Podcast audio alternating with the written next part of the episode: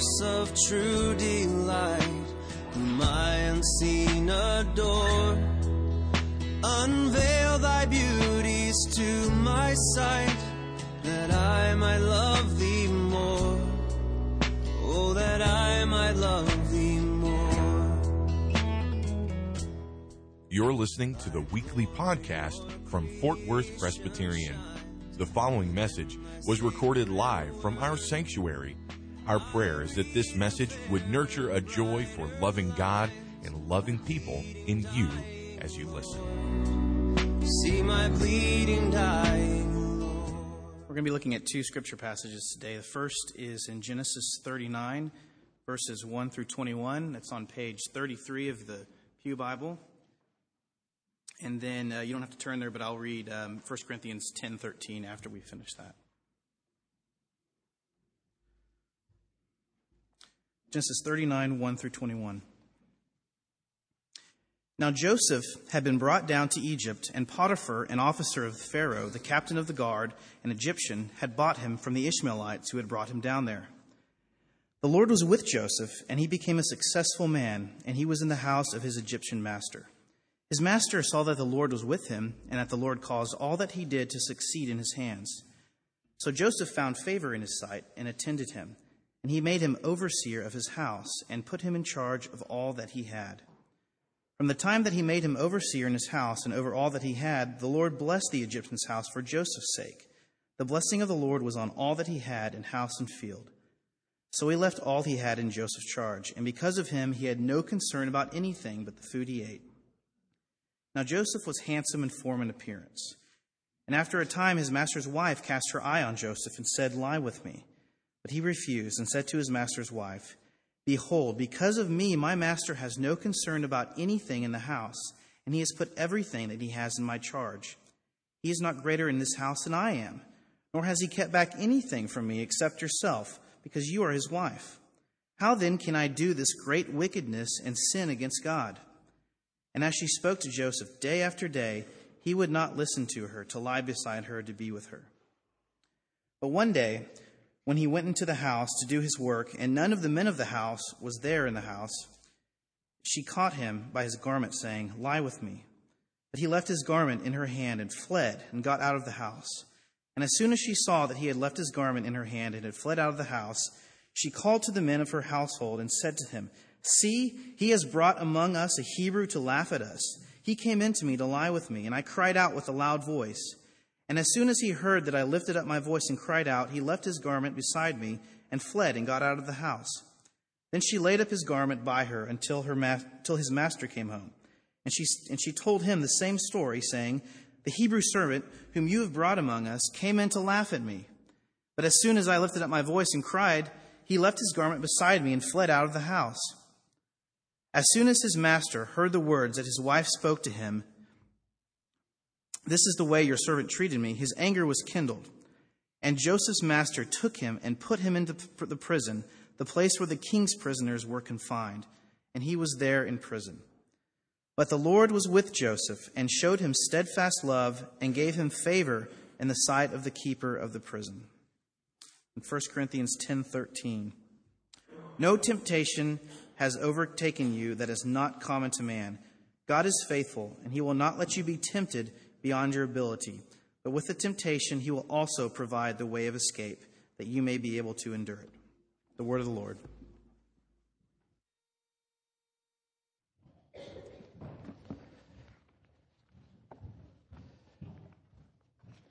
As we uh, come to consider God's Word, let's ask the Lord to uh, bless us in our hearing and uh, proclamation of this Word.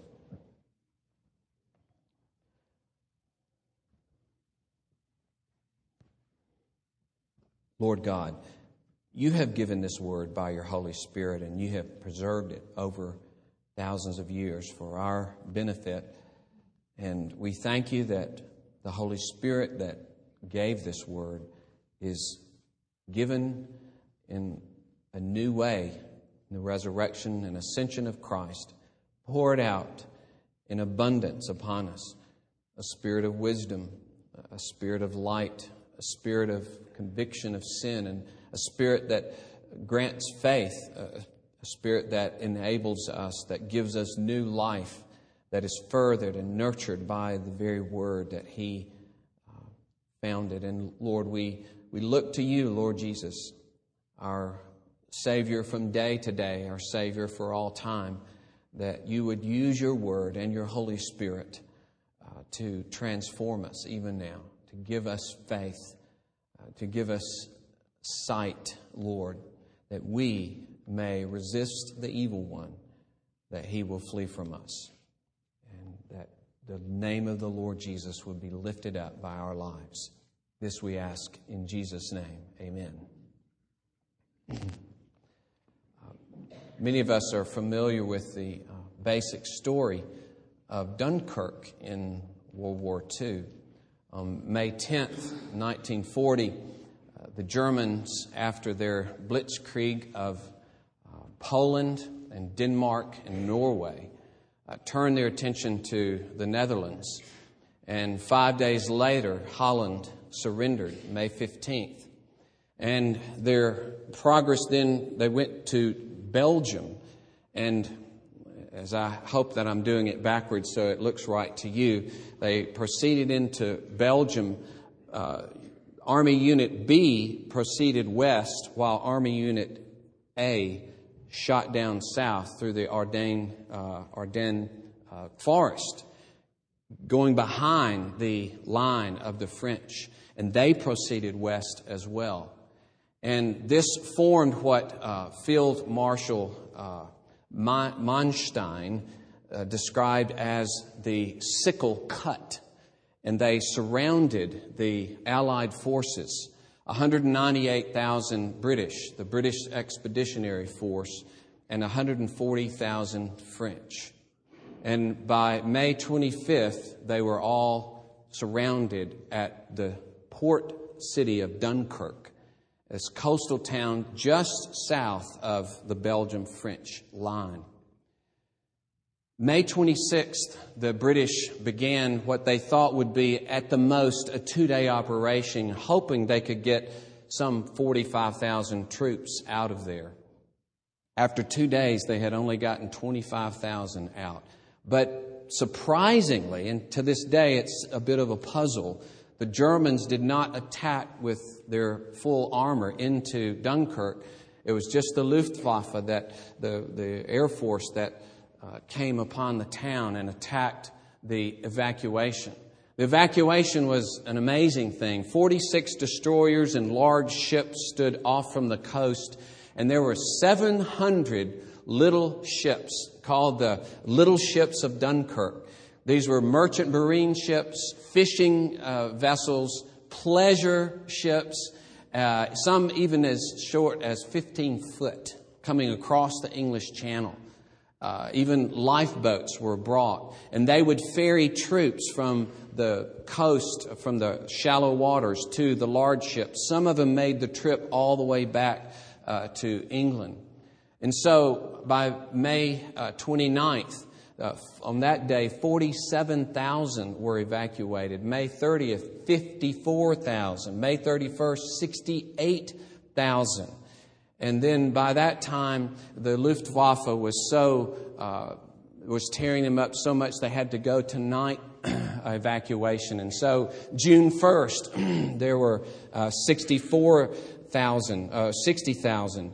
Uh, there was, that was a British rear guard and uh, 60,000 French soldiers. And then a final smaller unit on uh, the June 3rd. And so, in the end, what uh, Churchill had originally said of the, Dunk- the Dunkirk entrapment, he says, This is the greatest military defeat for many centuries. The whole root, the core, and brain of the British Army was stranded at Dunkirk and it was turned around to what he described a miracle of deliverance 338,226 soldiers evacuated.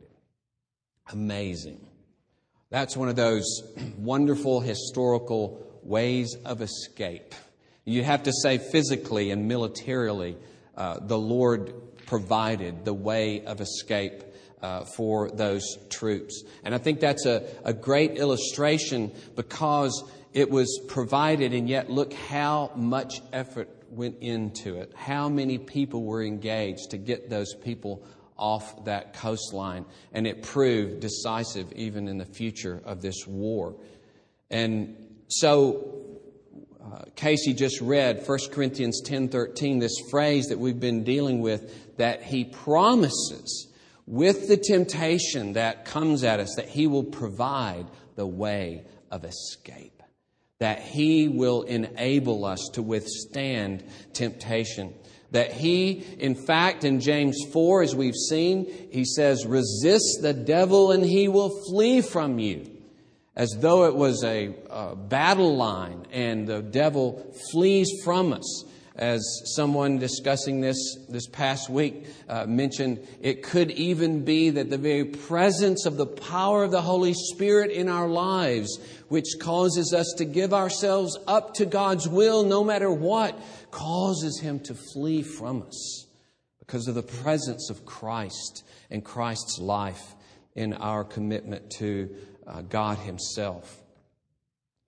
Here in Genesis 39 is certainly one of the classic examples of refusing temptation. And as we consider now in these next few weeks the way of escape, how does God provide the way of escape? You might say, well, it's pretty obvious here. Run. You know, that was the way of escape. Run out of the house. Leave that place. And yet there is so much involved as the kind of man that Joseph was, the kind of mentality that he kept, the kind of attitude he maintained that enabled him to run. And so we want to look at those things. Things like his understanding of what righteousness is in regard to other people. How he described the situation. This man's put all of these things in my hand. How could I do this wickedness? But in a given circumstance, we lose track of human righteousness. We lose track of what is the good thing to do for, and, and even lose track that there are other people in the world almost in our ability to block everything and act on our own. He obviously expresses the fear of God here. How could I do this wicked thing against God? He maintained the sense of the presence of God. Those are several things that we want to look at in the weeks to come. But the first thing I want to look at, it may not be uh, as apparent, is that Joseph obviously was not dominated by self pity in this situation. Joseph was not dominated by self pity. That is one of the things that happens so easily to us when bad things happen to us. We begin to give ourselves over to despair, to hopelessness, to thinking I'm the only one that's in a situation like that. My problems are worse than anybody else's, and we tend to want to just give up everything. Just jettison our whole hope for the future, our whole possibility of serving God and maintaining our righteousness. Especially when we're mistreated unfairly. Just think of Joseph in this situation, thrown in a hole to die, and then because of Judah's intervention, he's sold to the Ishmaelites, and then he is sold in turn to Potiphar and becomes a slave in his house. Now, easily. Joseph, at that point, thinking, I've been cut off from all of my family. I'm in a foreign nation. I was a free child in my father's house, minding my own business, so to speak. And then unrighteously, my brothers act against me and sell me, and I'm gone. And he could have thought at this point, I'm going to get back at somebody. This guy, I'm going to get back at this guy who's, who's Potiphar. Yeah, I'll have his wife. I'll get back at my brothers. I'll get back at everybody. I'll take control of this situation. I'll show that I'm the one who's the man. In a depression, he could have thought, I have nothing to live for. What's the hope? What's the future? I'll probably never get married, so here's at least some woman for me.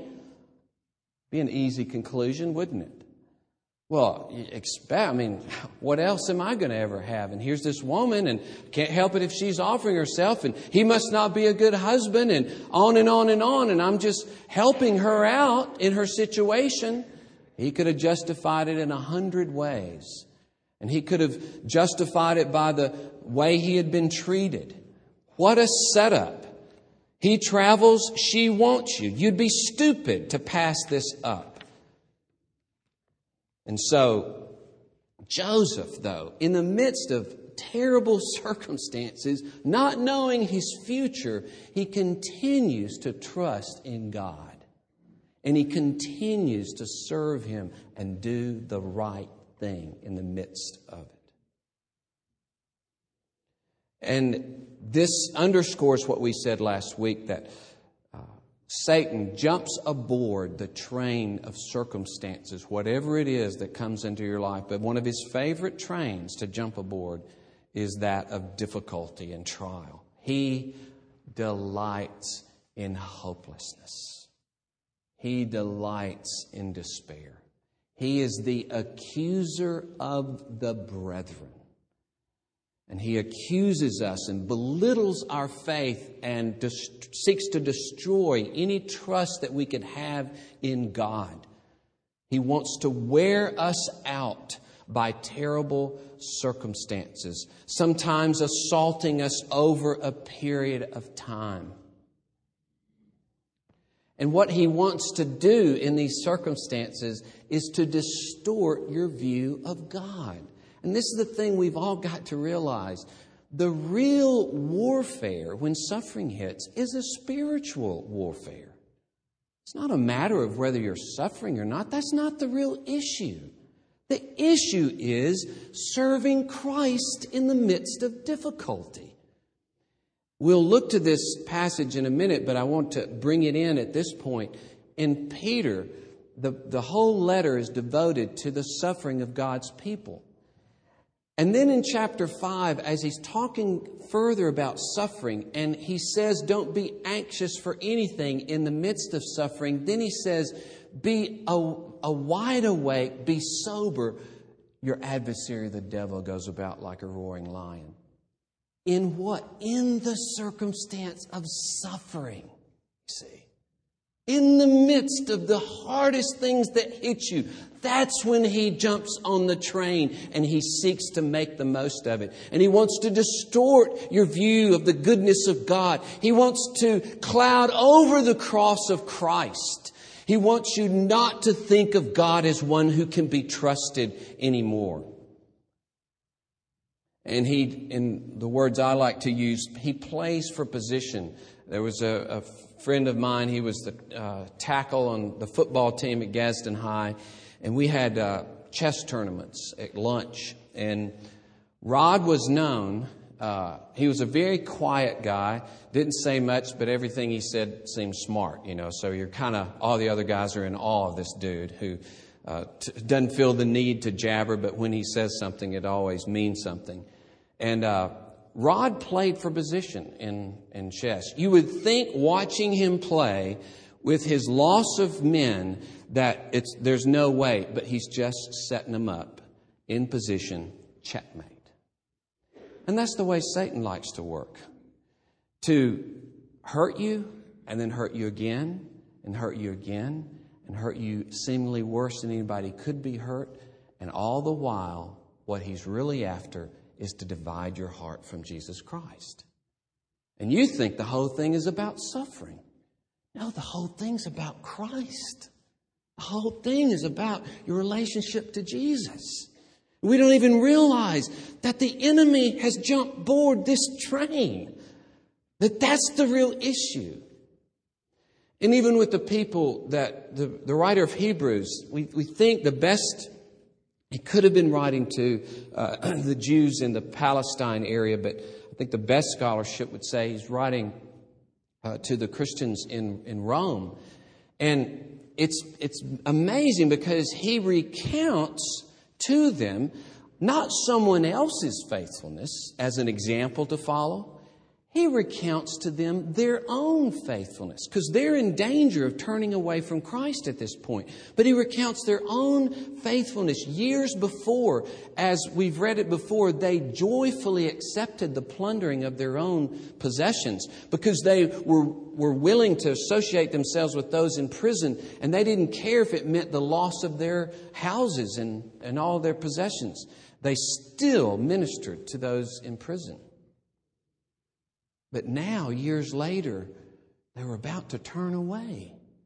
You see, it's the hammering, the bludgeoning of circumstances. And perhaps some of the reaction was, but we were faithful. We, we did the right thing. And now look where it got us. I became a Christian. And look what's happened since I became a Christian. It's all been downhill circumstantially. This is a great deal. I give my life to Christ, He takes my life away. Especially if you've been listening to Joel Osteen. You'd really be surprised. Because everything's going to be great. And that's part of the deal that not, not that we will serve him no matter if he puts us to death or allows us to be put to death. We will hold him so precious and as such a treasure. As the writer of, of Psalm 73 says, You are my portion in this life. And even if my heart and flesh fail, you are my portion forever. We see it's the same for Joseph. Because what happens to him when he is faithful here? What happens to him? He is thrown in prison. And certainly at that point, it's like, oh, this is great. I resist her. She comes after me day after day after day. I resisted her all the way to the end. I was faithful. I obeyed you. And now I'm in prison. And his attitude could have been when the baker and the cupbearer were thrown into prison and they had these dreams, and he said, I don't want to hear it anymore. I don't want to hear anything about God. I don't want to hear anything about anything spiritual anymore. I'm done with God. I'm tired of it. I tried that. I tried serving Him. I tried being faithful. It got me nowhere. It got me in prison. I'm not listening to anything anymore could have just as easily been Joseph's attitude. And think what would have happened if he hadn't been faithful in prison. Because he was faithful in prison, because he continued to serve God, because he continued to fellowship with God, he was shown favor. He got in charge of things in the prison, just like he had in Potiphar's. And when they shared their dreams, he gave the meaning of the dreams, and that got back to Pharaoh. And, and Joseph ended up second in command in Egypt. And it saved his family. If he hadn't been faithful in the midst of blow after blow after blow, still he didn't despair or lose hope. He knows the Lord's presence, and however terrible and unfair, he looked at it as the opportunity, the calling of God to that place to serve God faithfully. And so the meaning of Romans 12:1, boy, I, I memorized that back in college with my Navigator verse packet. Um, easy to memorize, become living sacrifices, given up holy and, and uh, pleasing to God. But the meaning of that, a, a living sacrifice, to put yourself in God's hands and say, Lord, wherever you take me, whatever you do with me, whatever circumstances, I'm yours. I want to belong to you. I want to be like you. I want to manifest you, trust you, know you, taste you, delight in you. It's you and me. You are my portion forever. Really, that's the same thing as a living sacrifice, is to say, it's you, you, you are what matters from now on. Whatever you would do with me, you are what matters. So, what Satan wants to do, and the real temptation in suffering, is to take your eye off the ball. You know, the ball is pleasing Christ. That's the ball. The ball is being like Christ. The ball is trusting Christ. The ball is finding out more of Christ and having Him unveil Himself in the midst of your circumstance so that new rooms of His glory are opened up to you. And what does that do? That just undoes Satan over and over. No matter what he brings against us, we just draw nearer and nearer.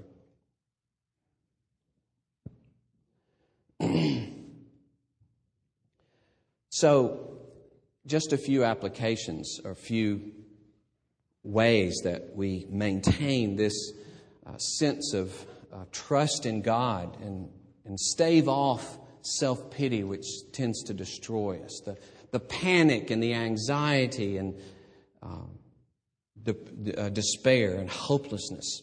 Uh, the first thing that's very close to this passage uh, in G- G- Genesis 39 is you don't know how God is going to use what's going on in your life. You just don't know. I mean, it may look to Joseph like, well, this is a this is great. You know, I start, I'm, I'm a son of my father. I'm sold into slavery. I become a slave of Potiphar. Now I'm in prison. What's next? You know, what's the next step down? Who would have thought that the step into prison is going to be second in command of Egypt? It's going to save your family back in Palestine. Who would have thought? And it will be the future development of the people of God, even under the slavery of Egypt it was the perfect condition for the development and growth of a nation. Who would have thought that God's purposes are, are so woven? Who knows what God intends through your suffering to change the lives of people around you? Who knows what powerful impact in the earth that your life will have? The domino effect of you uh, affecting one other person and another and another, and then a dozen and a dozen more because of your faithfulness. And that is the most glorious time for us to show forth how glorious God is that He sustains us in the worst of times. That's why God doesn't put us in a bubble. That's why He allows us to suffer the same things that everybody else does. That's why we don't always get well. That's why we don't always keep our job. Because God has purpose of manifesting Christ. And you don't know how God will use it, but you do know God's purpose for you in Christ. You do know. And how does He underscore it? How does He fixes it, fix it. And we have more hope than Joseph did because our hope is founded upon the cross of Jesus Christ. That the Lord who governed these circumstances, the Lord who ruled in Joseph's life, the Lord who later delivered Israel from the hand of Egypt, that Lord died on the cross, was raised and ascended into heaven, and is at the right hand of God.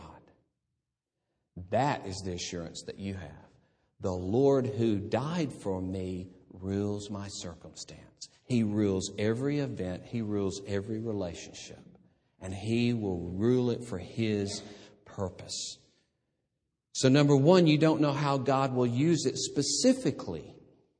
And so you can't say in despair, nothing good can turn out of this because you do know God's ultimate and consistent purpose for you in Christ.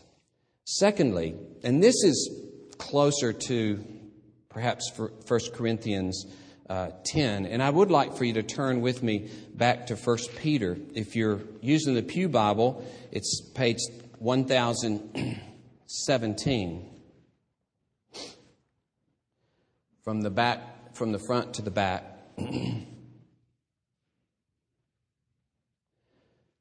First of all, you don't know how God will use it, so be encouraged for His good purposes in your life. Secondly, be encouraged that other believers face similar circumstances. Now, for a long time, that was the primary use I've made of 1 Corinthians 10:13. That is that uh, no temptation has overtaken you, but such as is common to man. So don't be, don't be full of self pity to think, well, I've got it worse than anybody else. No, you have nothing that happens to you that is not common to everyone else. Now, in the context, I don't think that's the primary point Paul is making because the Corinthians were not full of self pity. They were very confident and boastful. I think they were using it as an excuse for sin. But the principle that Paul brings out is true in that regard. That he brings out the general principle you face the same things everybody else does. So certainly it applies in that way so that you can never say, well, man, I've got it worse than anybody. I've got circumstance upon circumstance. Nobody's ever faced things like this. And Paul would say, if he was writing in that context, you've never faced anything that's not common to other people. And the understanding is, and those people by God's grace are dealing with it. Now, this is very, Uh, very specifically what Peter talks about here. Notice after he says in verse 7, casting all your anxieties on him because he cares for you. This is chapter 5, verse 7. Casting all your anxieties on him because he cares for you. this is in the context of suffering. Put your cares in his hands. All your fears, your anxiety, your despair, your hopelessness, constantly cast it all in, in and put it in his hands. Then he says, be sober minded, be watchful. Your adversary, the devil, prowls around like a roaring lion, seeking someone to, to devour. In the midst of difficulty, in the midst of your suffering, your adversary is seeking to devour you. Verse 9 resist him firm in your faith, knowing that the same kinds of suffering are being experienced by your brotherhood throughout the world. And after you've suffered a little while, the God of all grace has called you to his eternal glory, and Christ will himself restore, confirm, strengthen, and establish you. That itself is an application. But this, the specific one I want to bring in, is that um, you can know that the same kinds of suffering, the same series of difficulties, the same deprivations, the same mistreatment, the same loss, the same upturn, it's being experienced and has been by believers throughout the world and throughout history. And God enables them to please Him and serve Him and be like Him and taste His goodness in the midst of it, to trust Him, and He will enable me. Do not be discouraged, Peter says. And earlier, he talked about Christ uh, in chapter 2 entrusting Himself, uh, verse. Um, 23 of chapter 2 that Christ entrusted himself to him who judges justly in the midst of his suffering. He put himself in the Father's hand. And then at the end of chapter 4, notice in verse 19, let those who suffer according to God's will entrust their souls to a faithful Creator while doing good. Isn't that what Joseph did? Didn't Joseph while he suffered and suffered unjustly, he kept entrusting himself to the faithful God while doing good. And if you'll back up one book to Hebrews chapter 3, I've just mentioned this because our time is up. You don't know how God will use it, but you do know His purpose for you in Christ. You know His purpose. Secondly, other believers are suffering in similar ways. And I'll come back to this passage in Hebrews 3, but especially written to these Hebrews in danger of apostasy. Notice what he says in verse 12 of chapter 3, page 1002, if you're in the Pew Bible. Take care, brothers, lest there be in any one of you an evil, unbelieving heart leading you to fall away from the living God. And the unbelieving heart is the failure to believe in God's goodness. You see it? The failure to trust that God is good towards you, has good plans towards you, that He loves you and cares for you. And Satan wants to create in you, to bring you, to draw you out so that you would have an evil, unbelieving heart falling away from Him, not trusting in Him. But what's the antidote? Exhort one another every day as long as it is called today, that none of you may be hardened by the deceitfulness of sin. To be deceived, to be isolated, to be cut out from the herd and lose track of what I am and who I am in Christ and be deceived and hardened by my suffering and by sin so that I no longer trust in the goodness and grace of God. There's our warfare. And the promise of Christ is that none will snatch you out of my hand. No one will snatch you out of my hand. Nothing will separate you from the love of God that is in Christ. Whatever your circumstances, though you and I can't see it, it is a part of God's love towards you, His growing you, His drawing you closer after Him, His using you as an instrument to manifest His glory. And really and truly, it is part of His desire to make you the happiest possible person on earth. Sure doesn't look it. sure doesn't look it. But that is his purpose, and it will not be denied. Let us pray. Oh Lord, we thank you that your cross is our anchor that holds within the veil. We come into your presence, accepted in Christ and beloved in Christ. We are your children, and you are faithful to us and you will not allow us to be tempted beyond what we are able, but you will provide the way of escape. Oh Lord, provide this way of escape for us, that we will not succumb to despair and self pity, that we will not succumb to hopelessness when difficulties erupt in our lives. May we find the way out of trust in you, trust in your goodness, looking to the cross as that which describes to us your attitude toward us at all times. You are the one who gave your life, and now you rule the world and you rule us following that same love devoted to our good. Oh Lord, give us the way out. We thank you that you will do it as you've promised. In Jesus' name, amen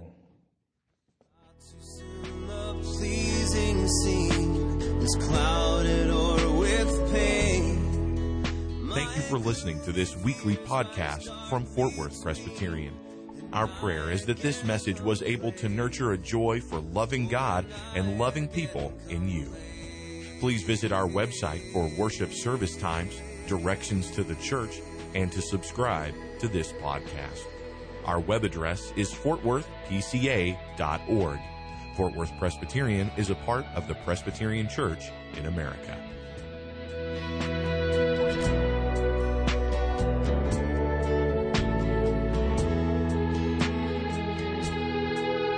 Jesus, my Lord, my life, my light.